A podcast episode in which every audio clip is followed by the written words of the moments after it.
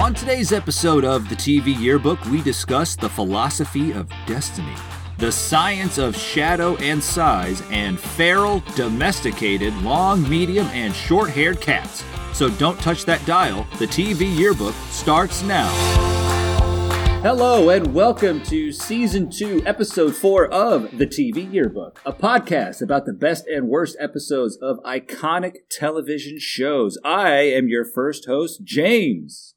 Hey, James. And I am your second host, Greg. And in each episode of the TV Yearbook, we pick a popular TV show from the past, and we use the internet to find its best episode and its worst episode. Then we will discuss it and provide analysis of a certain quality of both of these episodes through the lens of today. And just like your high school yearbook gave superlative awards such as most likely to cure cancer and least likely to cure bacon, at the end of the show, we will share our superlative awards with you, our listeners. Right, Dom? That's right, Greg. And I'm your third co host, Dom. In season two of the TV yearbook, we've been looking at sci fi shows from the late 1980s into the 1990s. Our show today ran from 1993 to 2002, had two movies, a reboot season, and then another, and a spin off, The Lone Gunmen. 16 Emmy Awards, five Golden Globes, two SAG Awards, a Peabody Award, a lot of other stuff. The X Files.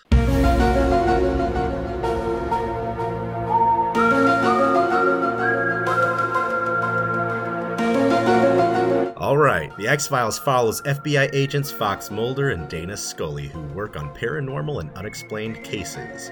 Fox Mulder, played by 90s superstar David Duchovny, has a special addiction to this work as his kid's sister was abducted by aliens when he was young, and this drives his passion. Scully, played by Gillian Anderson, in her breakout role, is a medical doctor and assigned by the FBI brass to keep tabs on Mulder at first, but eventually she comes to experience the supernatural and extraterrestrial for herself. This is one of the most beloved 90s shows, and it is the undisputed best dramatic show Fox has ever created for television. Undisputed. Whoa. Undisputed. It's right there on the internet. You do realize that Fox did have So You Want to Marry a Millionaire. I don't. I was not do you guys remember that show? Yeah. no. Yeah, it was the premise was a bunch of women, it's a dating show, are competing for a guy who's a millionaire. But then at the end, he's not a millionaire. Oh, heavy on the drama. Wow. Yeah. I thought So- that was called Joe Millionaire. That's not something I should know. Be careful where you plant your flag. The X Files. I would say the X Files undisputed at least until 24 enters the picture. Greg, you want to tell us the 90 second plot line for the best episode, which is season 3, episode 4, Clyde Bruckman's final repose? Good art. Let's get after this 90 second recap. So, our best episode takes place in the Minneapolis area, and we find Clyde Bruckman, played by Peter Boyle, and he randomly bumps into a man on the street who we later find out to be the main serial killer from the show. The killer heads to a fortune teller, kills her, while stating very plainly that he's not in control of his actions. He kills many others in a grisly and semi occultic manner through the episode, and the police are baffled. Mulder and Scully are brought in, and so is Yappi, a local Minnesota psychic who is vague with his pronouncements. So back to Clyde. He can see the future of people's deaths. And after he discovers another body because he knew where to locate it, he chats with Mulder and Scully, and then he finds another body because of his gift, which he of course thinks is a curse. Mulder wonders about how Clyde's gift works. He wonders about his own death, and Clyde describes this maybe death that it occurs in a hotel kitchen. Mulder steps in a pie, and then a knife comes at him from behind. And eventually the killer runs into Clyde, kills a cop who was protecting Clyde, and then leaves Clyde alone because Clyde told him it's not his time yet. Mulder and Scully eventually chase him into a hotel kitchen where Mulder steps on a pie, and then he gets attacked from behind.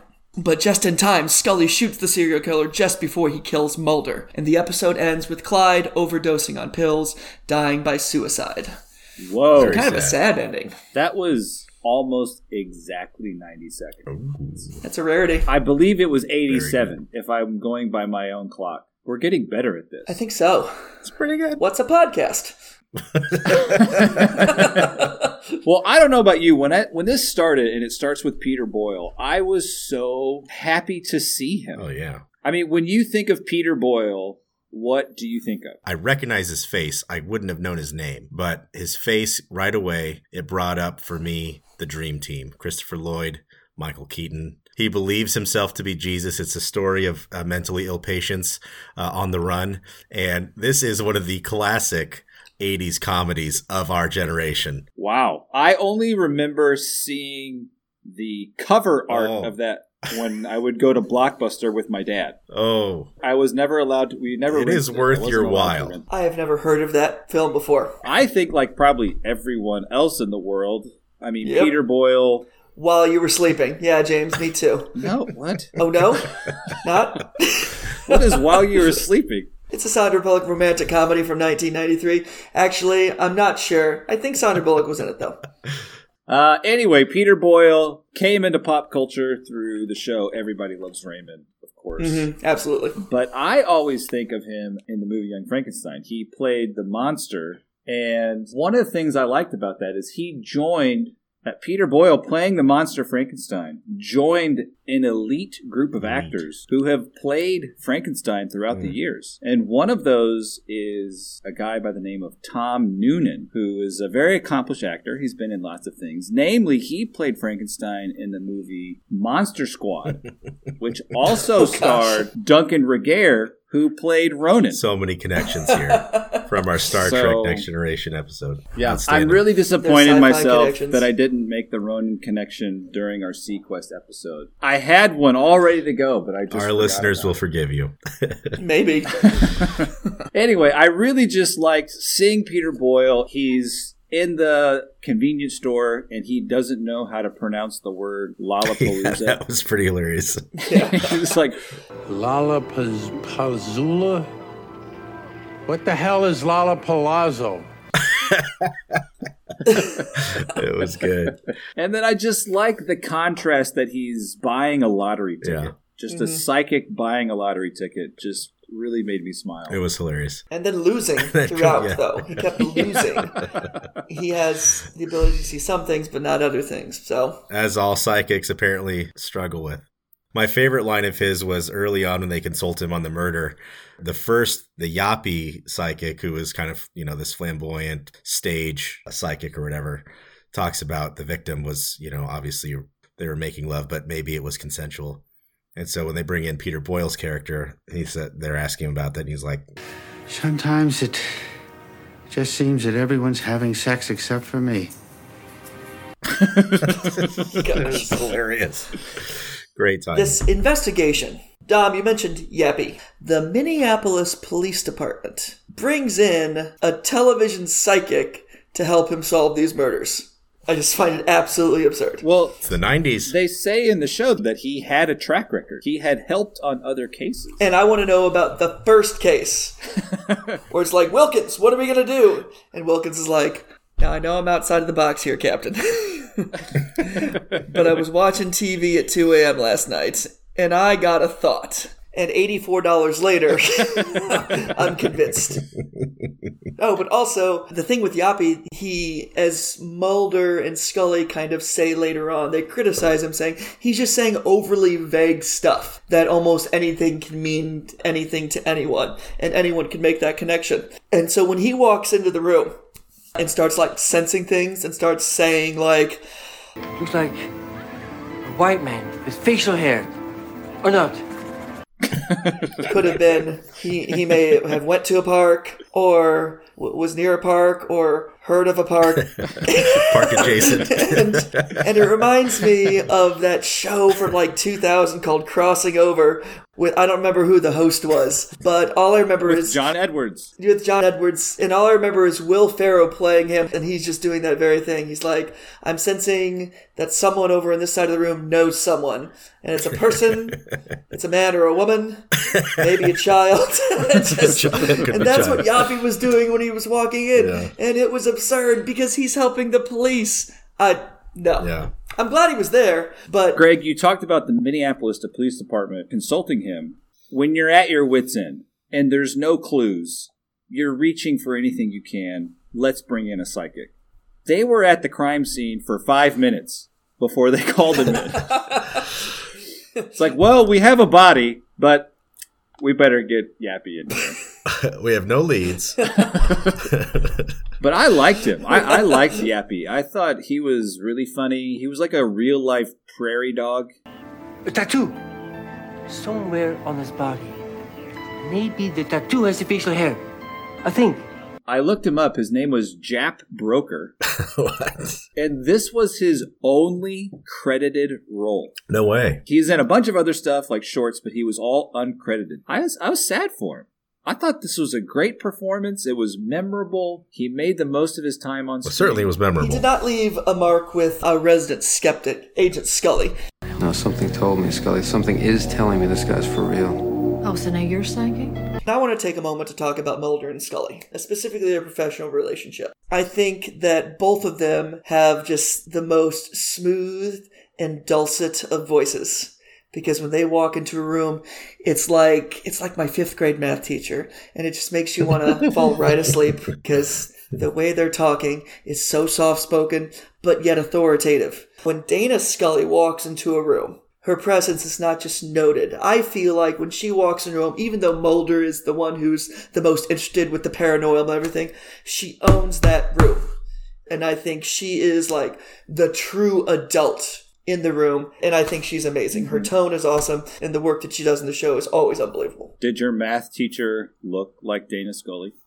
Uh, Mr. Holloway did not look like Dana Scully. I have only one dream. I dream it every night. You're not one of those people who turns everything into a sexual symbol, are you? One of the things I really liked about this episode was yes, it was about this serial killer, but there seemed to be much more of a heart to this episode that the writer was trying to really get at some deep philosophical questions, but not necessarily answer them. So when there's a scene kind of in the first third where Mulder is with Clyde and he's talking about his gift and just urging him like you can see these things. Like you should be able like you should be helping people just urging him to action. And he doesn't want to do that. Like he's very paralyzed. He doesn't want to help. He asks Mulder if Do you want to know how you're going to die? Yeah, yes, I would. No, you don't. but then he doesn't end up telling him keeps it to himself Mhm. and he raises the question How could I see the future if it didn't already exist? But if the future is written, then why bother to do anything? Now you're catching on. But then in the same breath, he wonders out loud that he's kind of paralyzed. He's like, well, what if I help this person and then they don't end up doing this and creating a, you know, some kind of invention that saves the world? Or what if I do this and it creates a monster that he's just paralyzed by this paradox? or creates a time machine and goes back in time and kills his great great grandmother. Right. And so he is never born at all. It's gone. I lost the vision. Someone is blocking me. Obviously there's not an answer and they're not trying to answer this but i found it interesting that peter boyle's character clyde is even troubled by this because even in his own experience he has had visions that haven't come true you know, he has this gift. He's kind of a superhero in a way. He chooses the daytime nine to five job as insurance salesman to try to save these people. And at this point, what is he? Is he sixty in this at this po- age, fifty five, something like that? Mm-hmm. And he has done this, we presume, his whole life, trying to save these people. I presume there are times where he doesn't know if it's if it comes true or not. He can only be there, present for the death of so many people. Dom, you mentioned about the gift and the curse. Like this is a gift, but if it's a gift, if it's truly a paranormal X file situation, it's a really crappy gift. It's a really depressing gift. It's an anxiety ridden gift because you never know when these visions are going to come. Because all he wants to do is win the lottery and live a life in peace. And he can't, like, that's the most important thing to him because he's buying tickets all the time. But for the one thing he wants to see the future for, he can't actually get that. So it's really a tragic figure in this, in this story. It absolutely is. I mean, he, I mean, I, I thought the writing was excellent. The character development for an hour TV episode was amazing. I understand why this episode is so highly praised. The dialogue is great, but this concept of free will, I mean, the, the serial killer, the murderer, at one point they talk about the profile that he believes himself to be a puppet, that he's not responsible for his own actions in a way. And kind of the philosophy that we're up against here is basically that is all of our action is everything predetermined. Do we actually have any free will? In making choices in our lives. And it's such a weird concept to, to imagine that we don't have free will, that anything I say or do is predetermined. Because if you're following me around and you're looking at me, nothing of my life appears to be predictable at this point. But, you know, this, this idea that our actions, there's really nothing we can do to change that, I, I think flies in the face of everything that the American identity wants to believe. But here we, here we have this tragic character, Willy Loman, insurance salesman, Whoa. who is trying to look on the bright side and ultimately can't because over time it erodes to the point where he sees no hope, no way to affect his future in a positive direction. And ultimately, as we've talked about, he ends by taking his own life.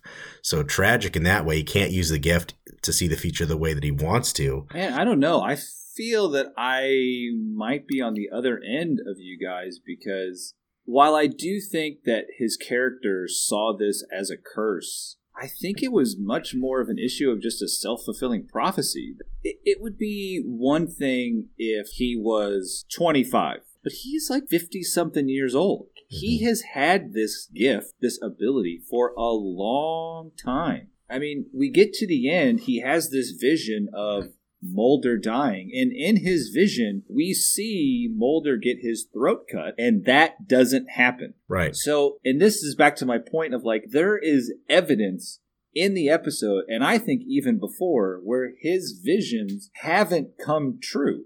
Right that he has been able to affect the future. But maybe he hasn't teamed up with with Mulder and Scully to be able to advance to the next level. Maybe like you're saying, like he spent his 20s and 30s trying to hone this gift.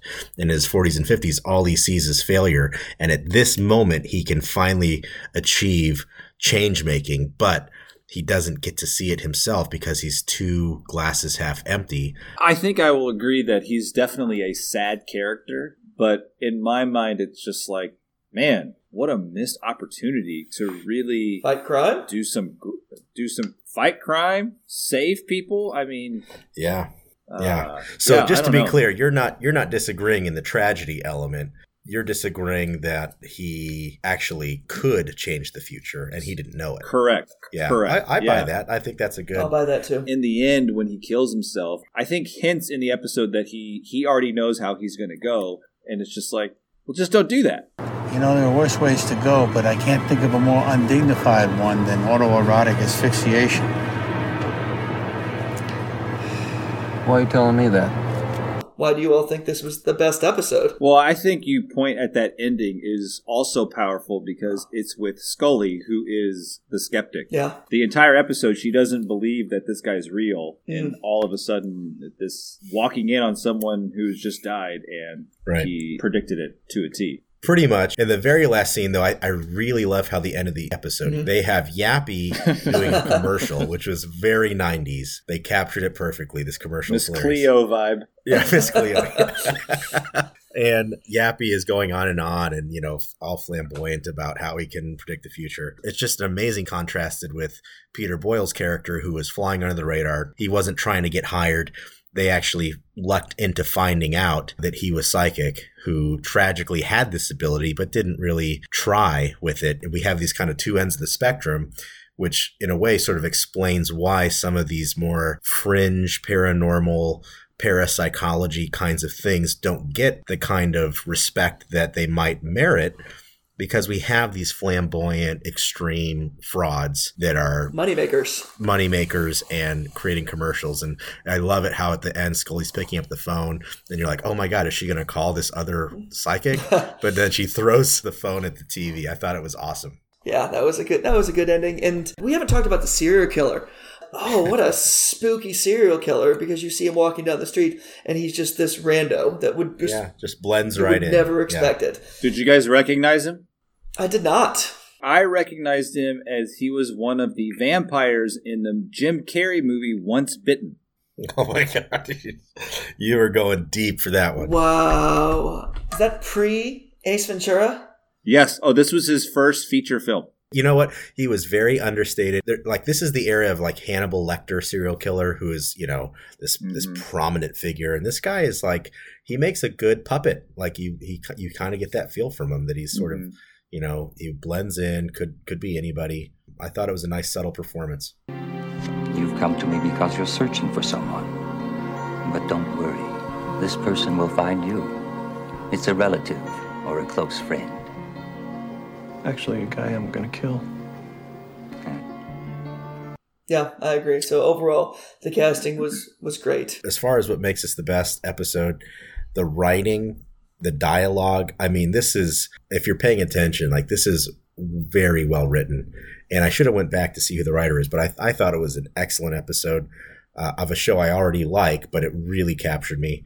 Uh, there was one line, I don't know if you guys caught it, where Mulder and Peter Boyle's character Bruckman were going back and forth on this kind of Bruckman being fatalist about the future and Mulder says something to him like, you know, I believe in your ability, but not your attitude.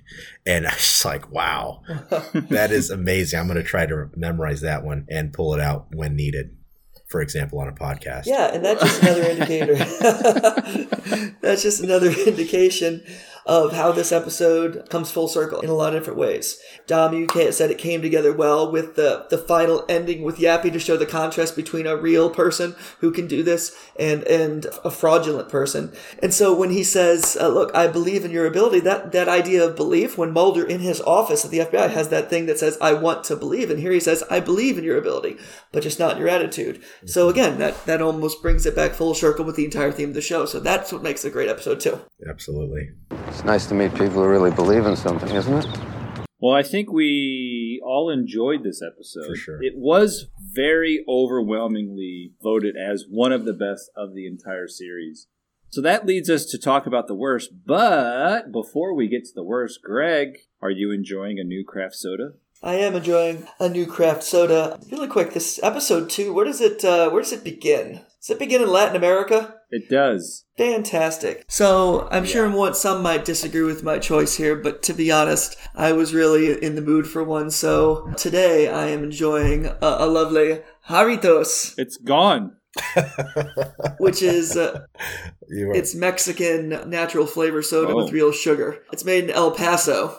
Uh, no, and I'm sorry. Excuse me.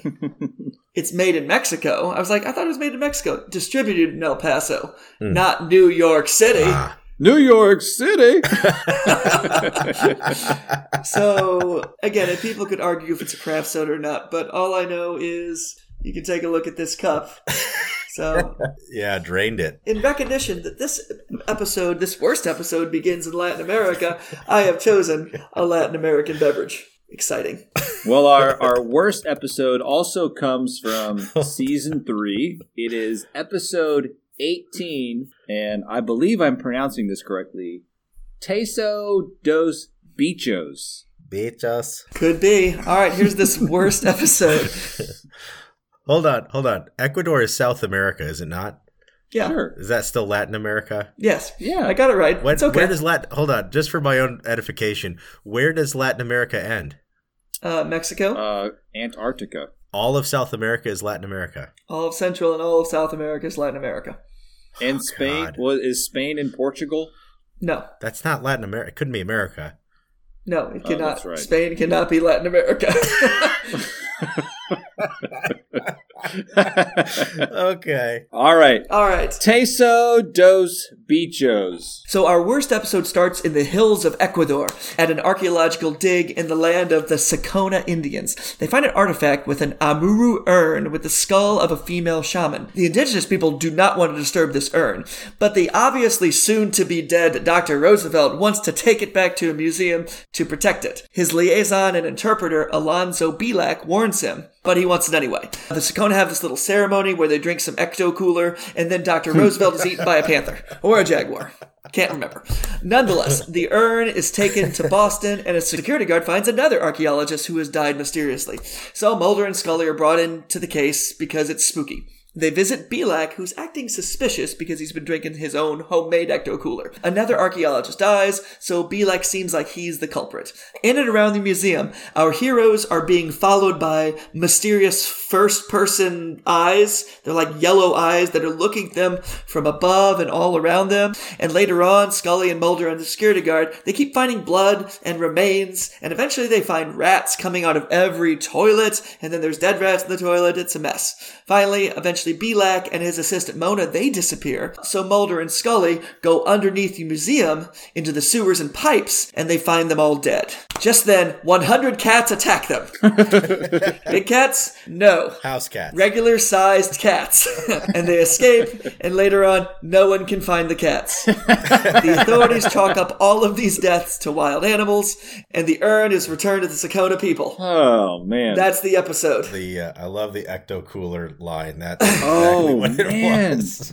I tell you, as a kid, if I walked into your house and you had an ecto cooler high C in your fridge, you might as well have been Jeff Bezos. I thought you were just the wealthiest people I could have ever met. yeah, birthday parties I mean- only. I was we were only allowed Crystal Light in my house. Oh yeah, we had we rocked the crystal light. Did you ever jump into the pool backwards like they did in the Crystal Light Take the Plunge? Um, Obviously, Because I would always do that, and I'd say, "Hey, brother! Hey, brother! Crystal Light!" Ah! you and then he would call me a tool. if my gauge for individual wealth was having ecto cooler in your house, I didn't have a pool. no, we went to the city pool, and I was trying to impress the lifeguards. So no, I didn't play that game. There. His Dom's like squints walking around. so I just need to talk about the very first second of this episode. I gotta say, I mean, I hate to keep bringing it up in episode after episode, but oh my gosh, one second in, pan flute. right away, which means you Oh. know it's mystical. I mean, the, the X or that Picard's about to show up playing hot cross buns or whatever. and I just remembered something. This is in the early 90s, just like our other episodes that we've watched that have the flippin' pan flute in them. They're all from the early 90s. Yeah. And if you're ever if you're wondering in my life in my history what Christmas present earns the award for obviously spent the least amount of effort. it belongs to an older brother of mine who it was in the early 90s when he purchased my mother on cassette Zamfir, King of the Pan Flutes. and he said, Merry Christmas, Mom. I got you, Zamfir. and we all looked at it. Oh, we got to find an opening track to compare it to this pan flute. Oh my goodness! And you know what? That was in the early 90s. they were all the rage. In the Yeah. 80s, it was chest hair. In the 90s, we evolved to pan flute. yeah. Yeah, I guess so. Oh wait, not just pan flute. This is synthesized flute music. So they're showing off their ability to use keys and synthetic music with flute related tones. So that was just right off the bat in the Ecuadorian highlands. Well, then in the opening scene when they're drinking the Yahe uh, ecto cooler, did you notice it was thick and mucusy? Yeah. It was viscous. Yes, the viscosity was disgusting. I just was totally grossed out. You wouldn't try it? You wouldn't you wouldn't try the Yahe, the follow up hit to OutKast's Hey Ya, in case you were wondering. Yahe. Have you been drinking Yae, Mulder?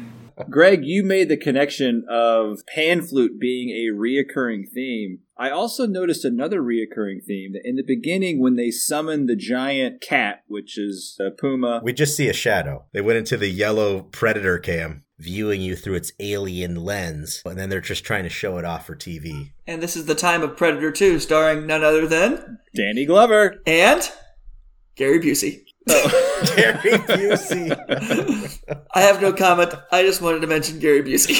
oh, oh my gosh. So actually, now that I'm thinking about it, we don't know what co- we all assume it was a big cat, but all we saw was a shadow in the tent killing Dr. Roosevelt. But it was. Could it have been a simple house cat with a large shadow? No. That thing was freaking huge. Because. It was a house cat. But when the cat attacked the doctor, you have to assume that they are the same distance away from the canvas of the tent, so the No. shadows would be distorted proportionally. Unless it was coming from an angle. Or if it's 100 cats acting like one big cat and just moving in tandem in the shadow. Like they morph together like Voltron? I can only assume. That's Yes. Captain Planet, That's when it. your cats combine. and the wor- and the worst skill of Captain Planet is Heart. Yep, Earth. that's it. Nope. Come on, man. Oh, come on, guys. Heart's important. No, it's not. No.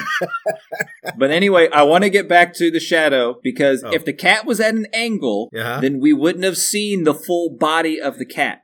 I mean, I want to believe it's I, I want to believe it's a, a giant cat, but I now in this moment believe it to be a house cat. Final answer. Okay, well, I am going to implore our audience Okay. Season 3, Episode 10. You only need to invest five minutes. Let us know is it a full size No. Jaguar? You have to watch the whole episode for it to be a house cat. You have to finish the episode. That's key. Everyone knows the size of a house cat. That's not the shadow. Okay, it might be a, a, a minx or a bobcat. You're very confused right now.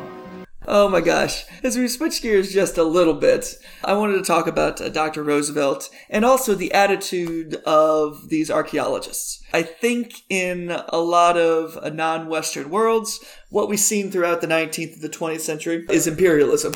And especially when Western archaeologists would come in and kind of take what they want. And this is just what has happened, especially in the 1800s and early 1900s. They take what they want to protect it, to save it. The British and the British Empire and the Spanish and the Spanish Empire, what they do is they take artifacts and they put them in museums to ostensibly protect them, but that's not how indigenous peoples feel about it. So that imperialism comes to a head here in this episode. And Dr. Roosevelt has that because here is the choice that we're given. They're like, well, there's a big oil pipeline coming right through here. We have a choice of either leaving it here where it'll be destroyed by the oil pipeline or we can take it back to Boston and we can protect it. And I think that's a false dichotomy that has been created by the folks who are down there from the United States that doesn't actually give, in this case, the Secona people the opportunity to keep this artifact, this obviously important artifact for themselves. So I think it highlights an important historical thing that has totally happened. well, you're saying it's a false dichotomy.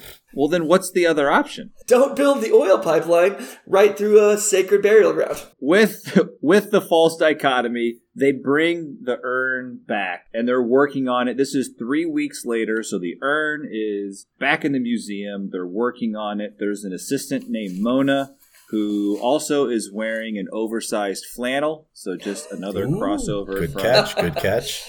But then when Mulder and Scully show up to investigate the mysterious death of one of the doctors, they go and visit Bilac, who looks terrible. Yeah, he's in bad shape.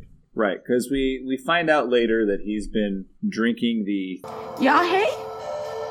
You're drinking Yahe? thick, viscous Ectoplasm. ecto cooler. They uh, call it the vine of the soul. Yes. when they go visit him, this is the first time that we've seen this character speak English. And what accent do you think he was really going for? Just seemed more of a drugged up macho man Randy Savage. Macho Man didn't do drugs. Um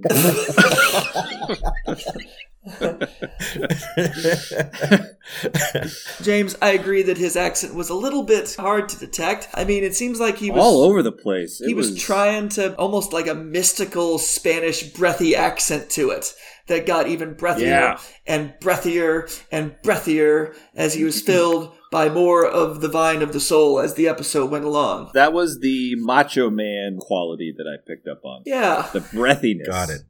If you think I did this, then you're a fool. Maybe the wrong wrestler though, because I googled this, and this is ayahuasca, the or DMT, which was used in Native American tribes and indigenous tribes to actually do some spiritual exploration. So actually, it is a vine, and it was used for some of the religious ceremonies and spiritual ceremonies. So in this case, though, what we see is after Dr. Bilac comes back from Ecuador, he is full blown addict. And I, I think that his accent is all messed up because he is getting more and more addicted to this substance. Yeah. And it adds, I mean, it adds to the mystical nature because when Scully and Mulder walk in, the place is all smoky. He is looking really, really, what, what would be a good word to describe him?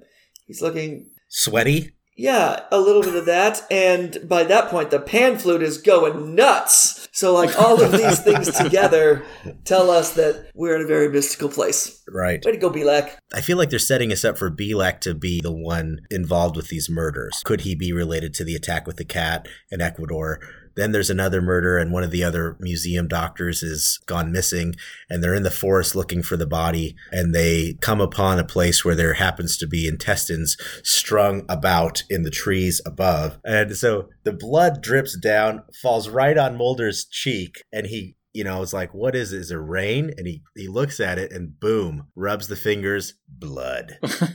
Predator style. Predator style. Again, there's a lot of Predator homages in this episode. I mean, this again was another fun directorial choice of let's just string some intestines like garland through the trees. just see what happens. How to get up there? Cats. No one knows. Ah, cats. Does it make sense? No. Cats climb trees. While they're walking through the woods, they see, they see the yellow eyes looking at them from above, and then they later find the intestine. It's like, yeah. What are those eyes? House cat. Apparently. And then, and it gets weirder. So then we get Mona in the museum, and she's hearing a, a ruckus. And earlier in the episode, the doctor that was, you know, all strewn about in the trees is trying to start his car and there's a dead rat in it. Oh, that's weird. Gross dead rat. So now we fast forward to Mona in the, in the museum and she's hearing a ruckus. She goes into the museum bathroom and what does she discover?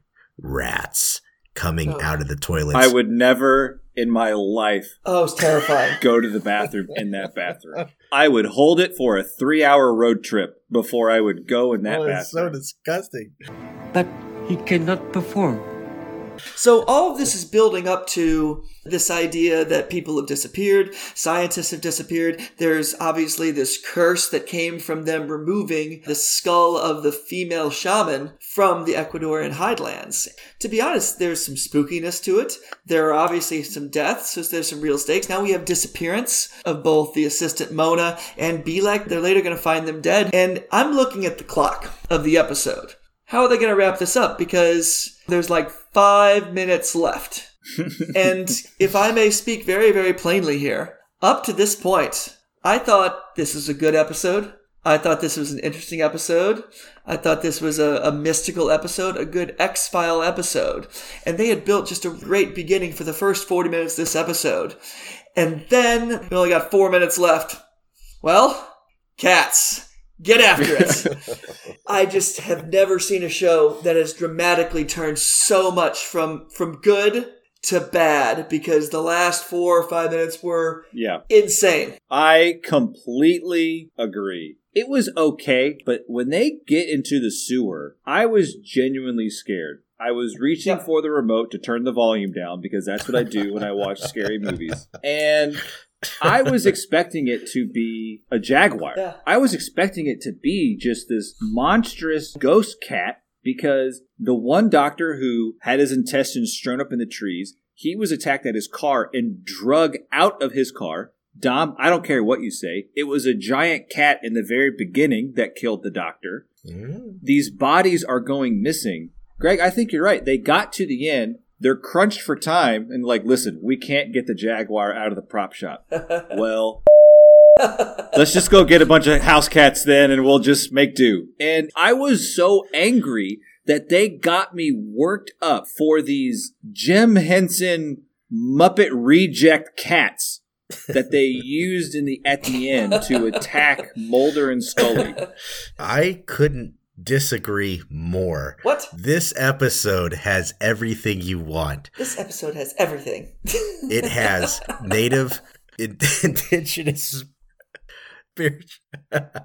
this episode has drugs, it has international travel, it has house cats gone crazy, everything you could ever want. It has first person camera monster chases, it has raining intestines from the trees in the forest. It has the most disgusting bathroom you've ever seen on TV. What more could you ask for? The house cats, all three of us were shocked by that twist. Were we not oh. shocked? Because it's absurd. It's absurd and it's hilarious. And the X Files walks that line. It's a dramatic show, no doubt, but they work hard at working in some humor and flipping things on their head. And that's exactly what happened here. House cats. It doesn't get more X Files than feral, domesticated, long, medium, and short haired cats. Dom, tell me more about these feral domesticated cats that you speak of. What the hell's that supposed to mean? They Because they start domesticated, they reject their owners, they eat their face off, and they go into the sewers. Like minded, feral, domesticated cats. This this is our tenth episode. This is the most ridiculous thing I've ever heard. Thank you. I I I'm speechless. Editor's note Dom was actually a writer of this episode. I. this is not. This is not. This is not the best episode, but I enjoyed this episode. Wow. Not afraid to say it. I know it's weird to say, but I agree with James. I agree with James. At least we have a two to one vote, because sometimes we have somehow a third vote. Did you like this episode or hate this episode? I loved it. I hated it. Well, tiebreaker. I didn't watch it. We're thinking this guy might be a Satanist. What with the eyeballs? Okay, I like being the minority still in the right. I'm okay with that. No, it's it's not scary anymore. It's it's ridiculous. Just kick the cat, Scully. Come on. Number two, it doesn't make sense with the creepy yellow eyes that we see throughout. Like there's yellow eyes looking from above. There was not a cat up in the tree looking down at Scully.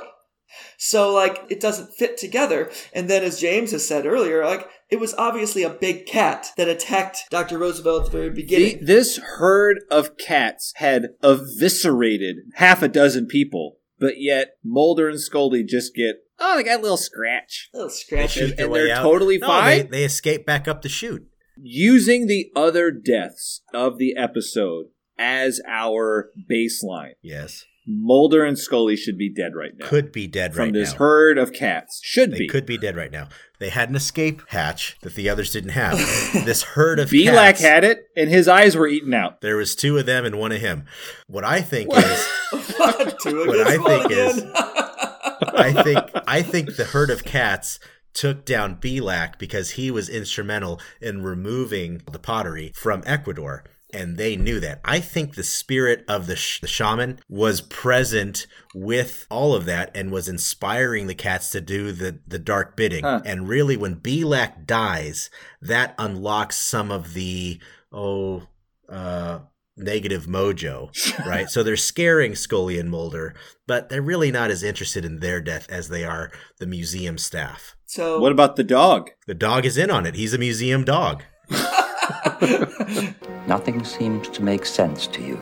Now, if we go with that theory, then at that point, once the people responsible for working on this artifact are dead, the curse is kind of broken, and then the spirit knows that it's going to be on the way home. My final question is here we have the Boston police at the end of the episode, and they say, well, Looks like wild animals again. It was like, what? That's it? Case closed. and the, the way the authorities handle this, in fact, I would say in both episodes, maybe it's to make Mulder and Scully look good, but the local Yeah. authorities in both of these episodes did not instill confidence in my local law enforcement because if this is the way it truly is, we're, we're All I know is if my killer doesn't just sit around and wait for the police to show up, my murder's not getting solved.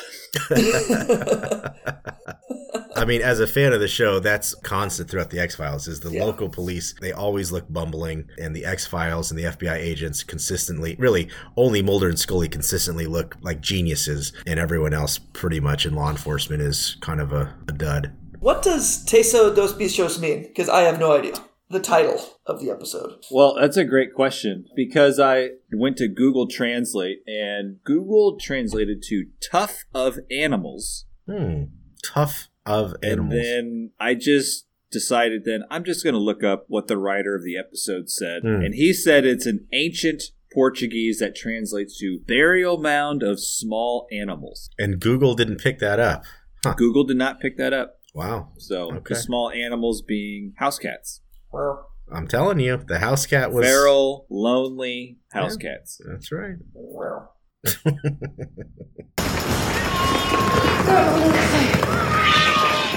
All right, guys, we've talked about the best and worst episodes, and why don't we talk about the series as a whole? Okay. Mean, obviously, the series is amazing. Dom, you said at the very beginning, undisputed best drama Fox has ever produced, which uh, is close to being true. I mean, this is an amazing show. It lasted a long time, many, many awards. I think for the time, it was a little bit different.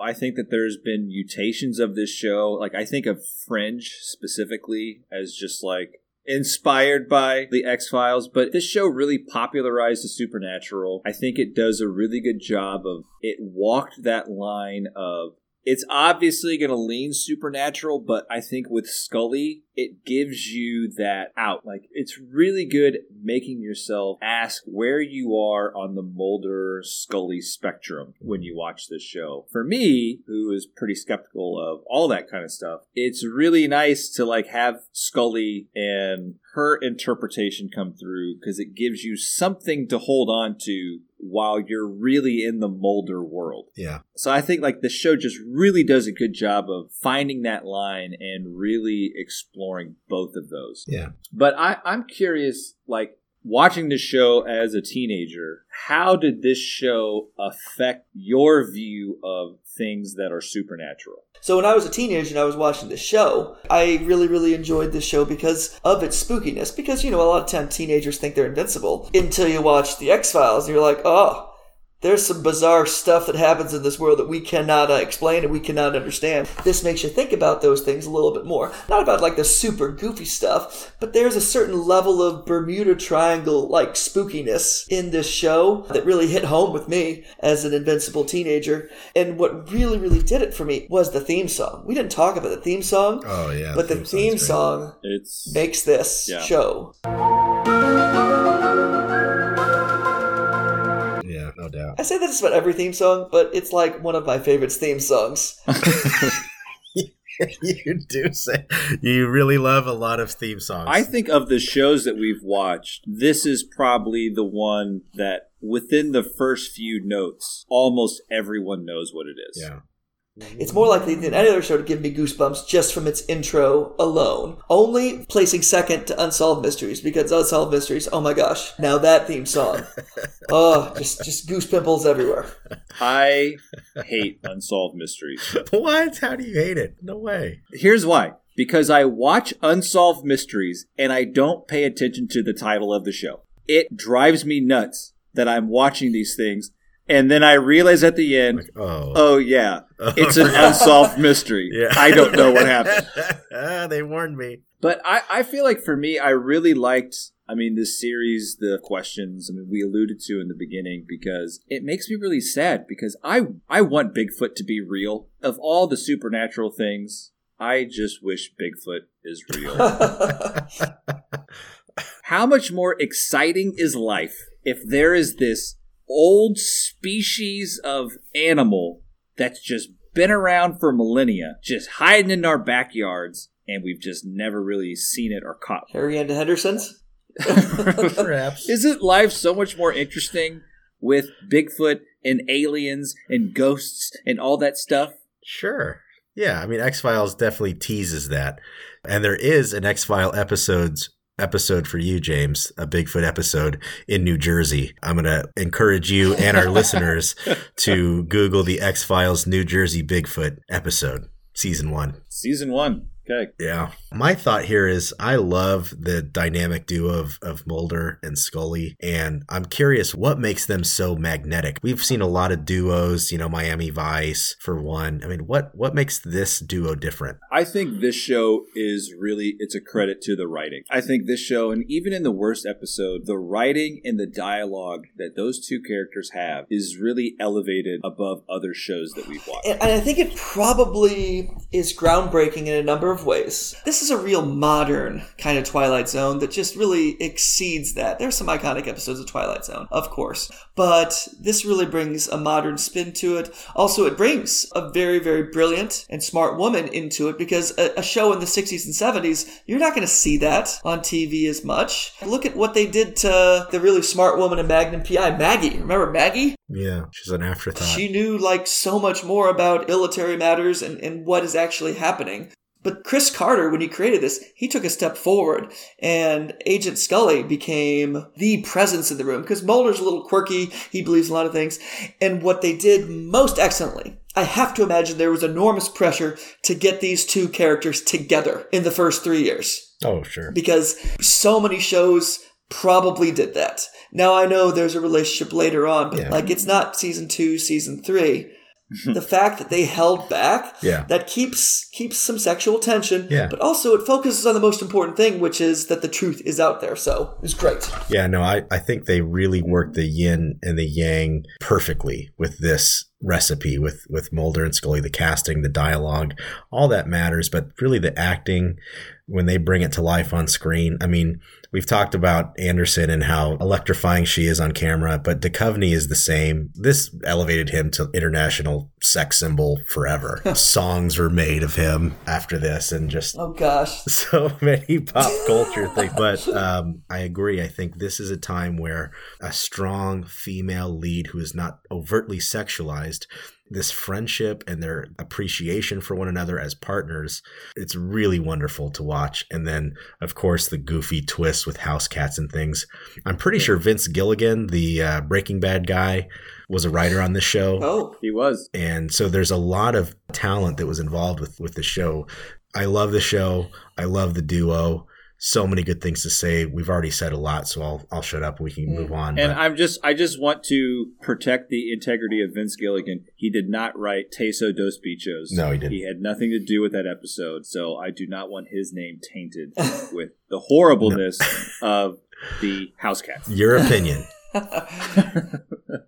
Now, we should say we did make sure that we only chose episodes that were in the early 90s. And it Ah, was interesting that okay, yes. most worst episodes were basically in the 2000s. But if of the worst in the 90s, overwhelming. thank you for clarifying that that's important That's fine. Even if it's true, I'm going to stand firm on my opinion in the face of scrutiny.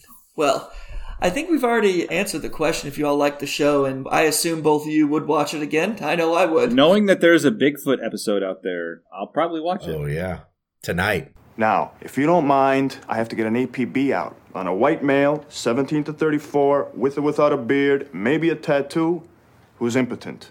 All right. So we here at the TV yearbook, we always like to give our superlative awards at the end of the episode because just like your high school yearbook had superlative awards, as we discussed earlier, we give out our own awards and we always start with the iconic award-winning award, the Extra Mile Award, which we give Yes. which we give to the extra who is in the background, who is just doing a really, really great job in a number of different ways, and we want to recognize them with the Extra Mile Award. James, do you have an Extra Mile Award? I do. I do have an extra mile award because it is tough being an extra, being in the bottom of the totem pole. And Greg, you mentioned earlier that the local police departments really had a tough time solving cases and getting things done. And I think it's because almost every law enforcement agency that is local is suffering from massive, massive budget cuts because I really paid attention to the police officers that were walking around in the background. Mm-hmm. There was one individual. He wore many hats. He was a cop. He was a fireman. He was a photographer taking forensic photos.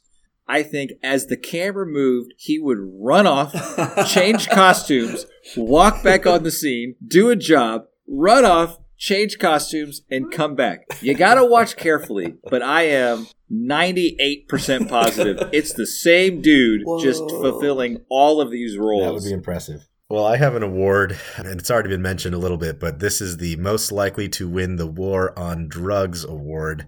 And that goes to, in the worst episode, the prop master who created the ectoplasmic gelatin, the vine of the soul drugs.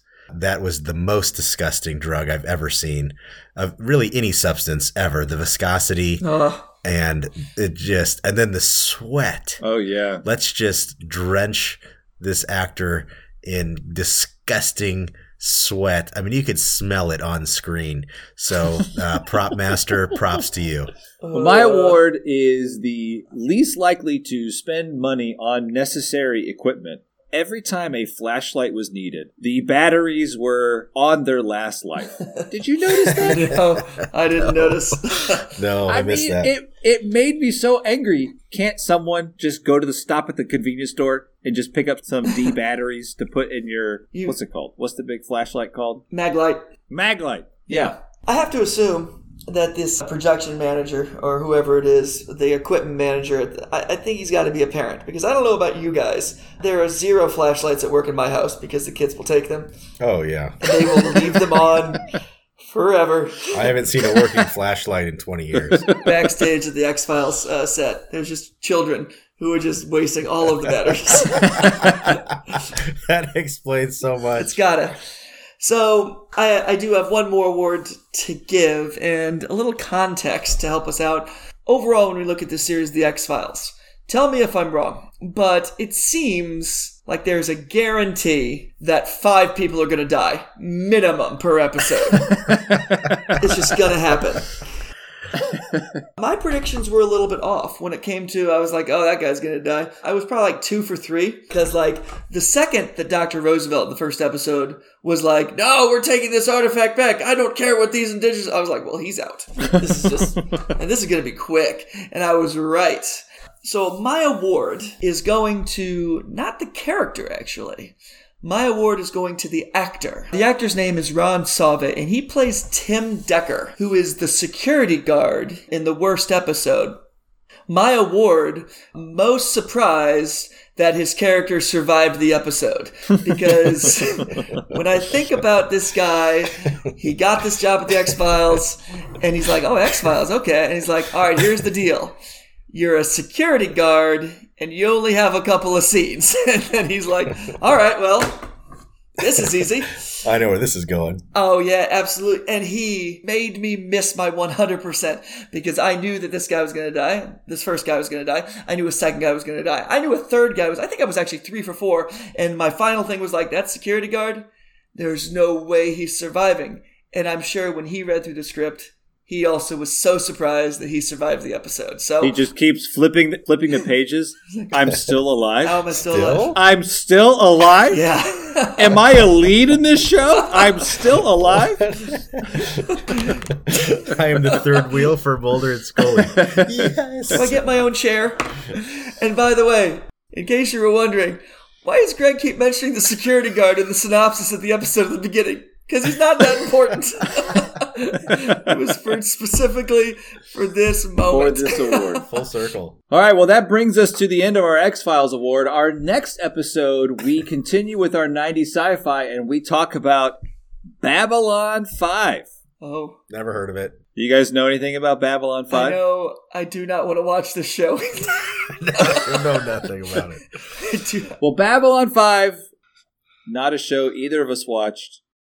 There is apparently a huge cult following of this show. And for 90s sci fi, this is one of the staples, whether we like it or not. So they say. So we're going to watch it and we're going to give you at least a 10 minute episode on Babylon 5. We're going to guarantee at least 10 minutes. Uh, but anyway, if you would please check us out on Facebook or Twitter or Instagram at the TV Yearbook. And now you can find us on Patreon. Heyo. And please let us know what you think of the show and what you would like us to do in the future. We really would love for you to rate and review the show wherever you get your podcast. Five stars, please. We do pay attention to those reviews, and we would love to hear from you. And speaking of reviews, Greg, you finished your fruit punch soda a while ago. I did. It's been gone a long time, and I regret it. But the Jarritos natural flavor soda with real sugar. Again, just like every other craft soda, it has real sugar. I have not had a high fructose corn syrup situation, which is really the goal. Let me tell you a couple things about this. Number one, it was delicious. Number two, uh, compared to other craft sodas, this has like half the sugar, which is really refreshing in a lot of different ways. And other than natural flavors and some benzoate, there's actually nothing in this but sugar, so I don't know how they do it. It's really quite impressive. But it's good soda, recommended. My one criticism is would you look at my cup? Mm, orange. Oh, It looks like it's been filled with Tang for the last week, and then I just let it sit hmm. there. We've all seen that cup. Yeah. what?